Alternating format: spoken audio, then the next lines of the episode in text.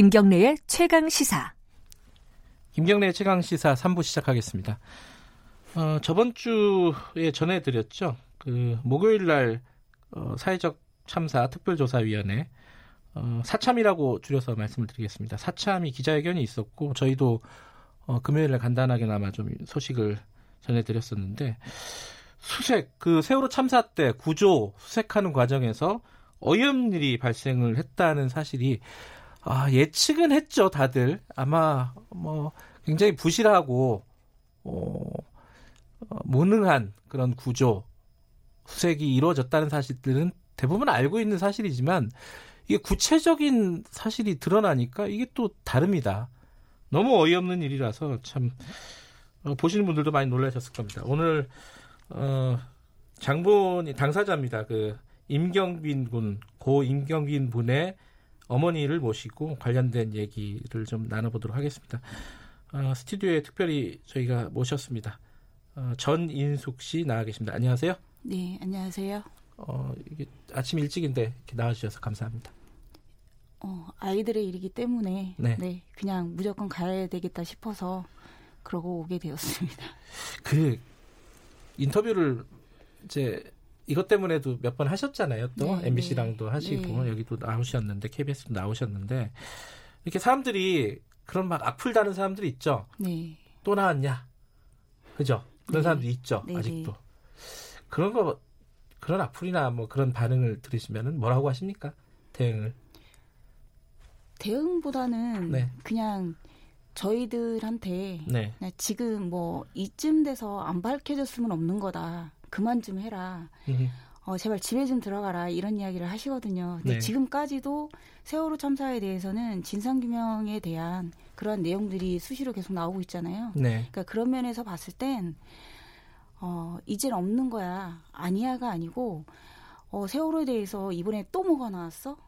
아, 그러면 계속적으로 진상규명을 해야 되는 거네. 그리고 관심을 가져주셨으면 좋겠고, 음. 그리고 야 이쯤 되면 진짜 세월호 치, 세월호 참사에 대한 진상 규명 좀 제발 좀 밝혀라라는 이야기를 저희와 함께 소리를 내줬으면 좋겠다라는 네. 그런 상, 생각을 하게 됐습니다.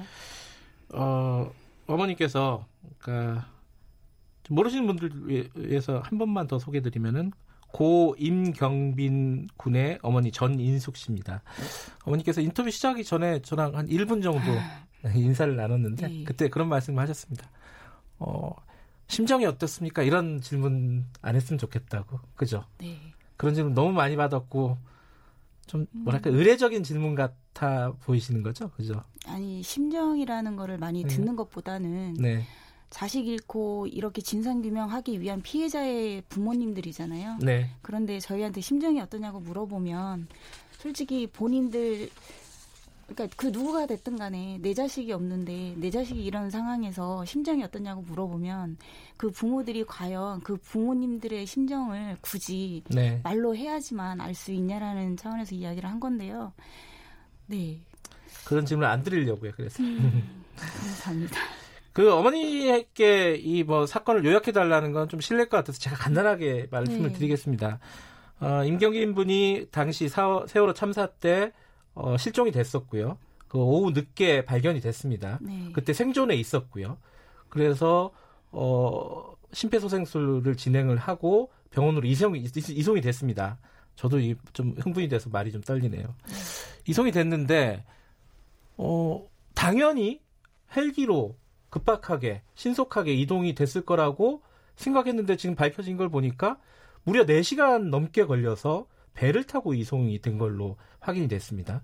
당시 헬기는 해경 청장 등이 이용을 한 것으로 지금 확인이 돼 있는 상황이고요. 네. 좀 하나씩 여쭤보면요. 네. 어, 아드님이 헬기를 타고 이동을 했다라고 지금까지 생각하셨던 거죠? 네. 그 헬기를 탔다라는 근거는 어떤 걸로 생각을 하신 건가요? 4월 16일 날 아이들이 부상을 당하거나 네. 이급한 아이들은 헬기를 타고 나온다라는 걸 저희는 체육관에서 듣고 있었어요. 그게 상식적이기도 하고요. 네. 네. 그 당연히 그렇게 된다라고 저희는 알고 있었기 때문에 어, 경빈이 같은 경우는 16일 날 나왔잖아요. 네. 16일 날 나왔기 때문에 당연히 헬기를 타고 나온 걸로 알고 있었고 저희는 그 어떤 누구도 저희한테 브리핑을 해주는 사람이 없었어요. 음, 그렇기 때문에 그냥 짐작으로 그렇게 헬기를 타고 나왔을 거란 생각을 했었고 네. 나중에 저희가 그 해경에서 우리 아이에 대한 기록을 16일 날 달라고 했는데 아무도 없다고 그래서 그래서 어쩔 수 없이 그냥 안산으로 올라가게 됐고요. 그리고 증거보존 신청을 한 상황에서 CD가 하나 왔는데 헬기가 착륙해 있는 그 장면까지로 해서 딱 잘린 거예요. 그렇기 때문에 헬기가 당연히 옆에 있었기 때문에 아 그날 당연히 헬기를 타고 나왔겠구나. 음. 그래서 그 생각을 하고 있었는데 어 그 가족 중에 한 분은 제가 분명히 경빈이를 항해서 봤어요라는 이야기를 들어 그러 그러한 이야기를 했고 그러면서도 너무 이상하잖아요. 분명히 봤다고 이야기를 하면 이거는 저희가 버릴 수 없는 이야기잖아요. 그렇기 때문에 의심을 갖고 있었고 그리고 이거에 대해서 아, 조사를 좀 해 주셨으면 좋겠습니다라고 그렇게 해서 음. 일을 하게 된 거예요.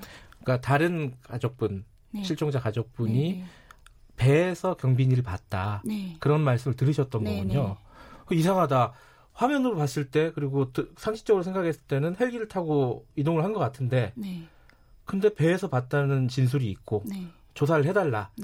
네. 그럼 조사를 해달라고 어디에다가 말씀을 하신 거죠? 검찰인가요? 아니 특조위에다가 특조위에다가. 아 그 조사 결과가 요번에 나온 거군요. 네.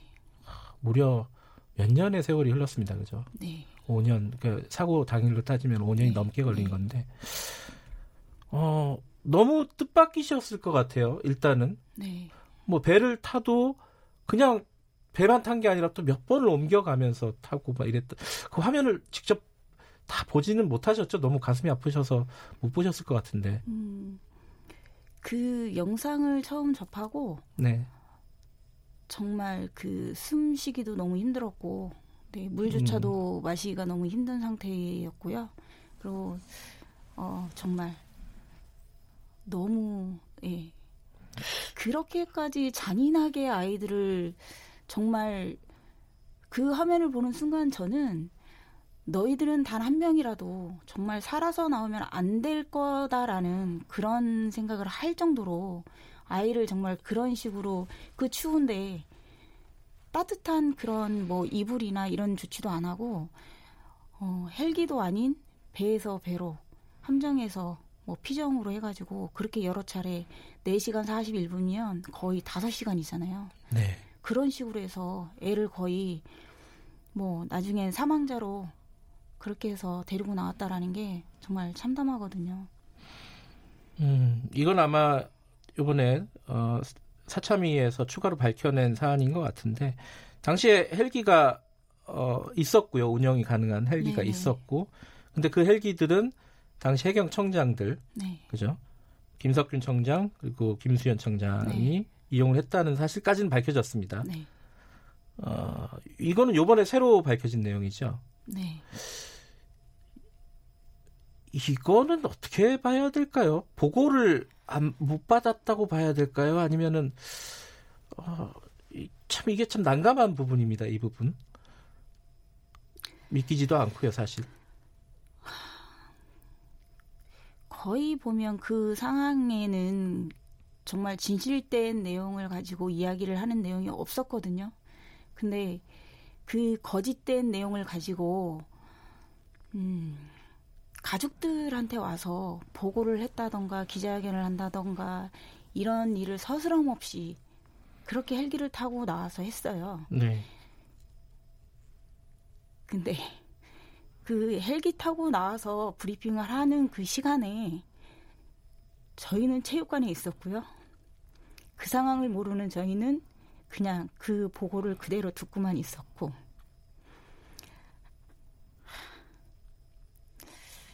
그러게요. 죄송합니다. 이, 어, 이 얘기를 다시 꺼내고 어, 청취자분들에게 말씀을 드리는 이유는 뭐 정확한 진상을 좀 밝혀야 된다. 네. 예, 그러려면은 지금 뭐가 문제이다라는 걸 말씀을 드려야 되기 때문에 좀 괴로우시지만 다시 얘기를 좀 꺼냈습니다. 네, 그냥 사람이 할 짓은 아닌 것 같아요. 음. 사람이 아니기 때문에 그런 짓을 너무 태연하게 자행을 했던 것 같아요. 어, 사참이 기자회견 이후에 어머님이 이거는 어, 사고가 아니라 살인이다. 어, 충분히 이해가 되는 말씀이긴 한데 어떤 뜻인지 좀 다시 한번 좀 설명을 해주실 수 있으신가요? 저는 그때 당시에 음, 그 영상을 그대로 봤잖아요. 네. 영상을 보는 상황에서 아까 제가 이야기를 했다시피 정말 살리려고 하는 의지가 단 1%도 없었고 그런 걸 느꼈기 때문에 이건 당연히 살인이다. 그리고 어, 지금 그 헬기를 타고 나왔다라는 그런 대목에서도 네. 정말 위급한 환자가 배 위에 있음에도 불구하고 아이를 데리고 나오지는 않고 그리고 본인들이 정말 배를 타고 나오면 왜 안 됐는지에 대해서 저는 정말 모르겠거든요. 왜 본인들이 꼭 헬기를 타고 나왔어야 되는지도 모르겠고 그 상황이라 그 상황이라고 하면 어, 구조나 수색을 하러 들어간 사람들이 다 같이 하고 있는 거잖아요. 그러면 어, 경빈이가 그렇게 나왔다고 하면 세월호 안에 있는 승객들은 사망을 했다라고 볼 수는 없는 거잖아요. 그 안에 분명히 생존을 하고 있었을 텐데 그걸 묵인을 하고 시간 지체를 하고 어, 방관을 했기 때문에 이건 정말 그냥 단순히 넘어갈 수 있는 문제는 아닌 것 같아요. 이 부분을 검찰에서 수사를 아직 안 한 겁니까? 아니면은 어떻습니까? 지금 상황이? 검찰에서 조사를 어, 이 당시에 책임자라고 생각하는 사람들 네. 아니면 방해를 했다라던가 모든 사람들을 조사를 하는 과정에서 네. 검찰에서는 아무리 그러니까 저희가 아무리 생각을 해봐도 그러니까 그냥 단순 배사고 그냥 은폐하고 뭐 조작하려고 했었던 거는 잘 모르겠지만 단순한 사고로 치부를 하고 빨리 마무리를 지려고 했던 음, 그런 것밖에 생각이 안 들어요. 적극적으로 수사하지 않았다. 네. 그렇기 때문에 지금 영상이 이렇게 나왔고 여지없이 어, 단순 사고가 아니라는 게 밝혀졌잖아요. 그렇다고 하면 정말 진상 규명을 바라고 있는 가족과 피해자들과 그리고 국민들 엄청나게 많잖아요. 네. 그분들한테 사, 사과를 하고 들어가는 게 맞는 거죠. 어, 지금 말씀은 검찰이 수사가 부실했던 부분을 사과하고 네, 전면적인 재수, 재수사를 네. 해야 한다 라는 말씀이신 거네요. 어, 재수사를 하는 건 검찰보다는 우선은 저는 국가가 개입이 돼서 네. 재조사를 시행을 해야 된다고 저는 생각을 해요. 일단 사참위에서 조사가 마무리돼야 될 것이고요. 네. 지금 어, 국가가 개입한다는 말씀은 뭐 특검이나 이런 부분들을 네, 말씀하시는 네, 네. 건가요? 네. 음, 특수한 설치라던가 네. 네, 지시를 좀 내려주셔야 검찰도 음. 움직일 것 같고 그리고 저희와 지금 연란 연루되어 있는 게 네. 뭐 국정원도 있고 네. 기무사도 있고 네. 근데 이러한 정부 조직을 움직일 수 있는 사람들이 없잖아요. 그렇기 때문에 대통령이 좀 지시를 한번 내려주시면 안 될까 싶어요. 음, 그 기존의 검찰 조직에서 재수사하는 거는 솔직히 좀 믿기가 어렵다. 네, 그래서 뭐 특검이 됐든 네. 뭐 특별 뭐 뭔가를 설치를 하든 간에 네, 네, 대통령이 지시했으면 좋겠다. 네, 음, 그래야지 일이 믿, 믿음직스러울 것 같다. 네. 이런 말씀이신 네, 거네요. 알겠습니다. 지금 어 지금 경비인의 죽음과 관련된 경위는 일단 대략적으로만 밝혀졌습니다. 이게 네. 보고가 어떻게 됐는지 왜 헬기 운영이 그렇게 됐는지 이런 부분들은 아직 수사가 안 된 거예요. 그죠? 네. 정확하지 않은 겁니다. 네. 아직은. 근데 그 부분을 포함해서 어떤 부분이 지금 가장 수사가 시급하고 제 뭐 그 집중을 해야 되는 건지 그거 좀 의견 있으시면 좀 말씀해 주시죠. 지금 저희가 4월 16일부터 계속해서 그 외치고 있는 사항은 네. 세월호 진상 규명을 밝혀달라라는 내용이잖아요. 네. 왜 구조를 그러니까 구조하지 않았고 네. 그리고 왜 침몰 시켰는지 그거에 대해서 진상 규명을 해달라라고 외치고 있기 때문에 네. 지금도 그거에 대한 건 밝혀지지가 않았어요.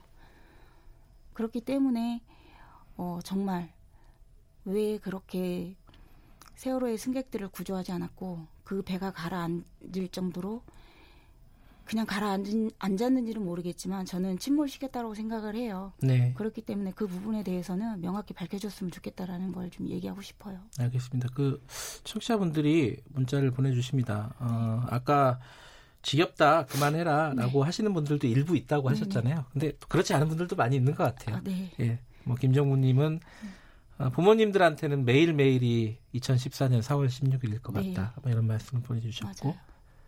어, 어머님 힘내시라고 어떻게 부모가 자식을 믿겠습니까? 감사합니다. 예, 하라나 사사님 보내주셨고요. 어, 3365님이 설사 국민이 관심을 갖든 안 갖든 진상은 조사를 해야 한다. 아, 네. 여러 가지 이런 문자 보내주셨습니다. 힘내시라고 제가 몇 개 읽어드렸습니다. 네, 감사합니다. 이번에 어, 어, 그래도 계략적이나마 왜 경빈이가 죽을 수밖에 없었는가를 처음 알게 되신 거잖아요. 네. 경빈이한테 어, 하고 싶은 말씀이 있으셨을 것 같아요. 한 말씀 듣고 마무리할게요. 그냥 한 마디가 아니고 네. 평생을 이야기하고 싶어요. 음, 어, 그냥 사랑하고 너는 있을 때 엄마 곁에 있을 때도 엄마의 애인으로 그렇게 지내던 아이였기 때문에 영원히 너는 엄마의 멋진 애인이라는 거. 알겠습니다. 감사합니다. 어려운 말씀 이렇게 해주셔서. 어, 세월호 희생학생 고 임경빈 군의 어머니 전인숙 선생님이었습니다.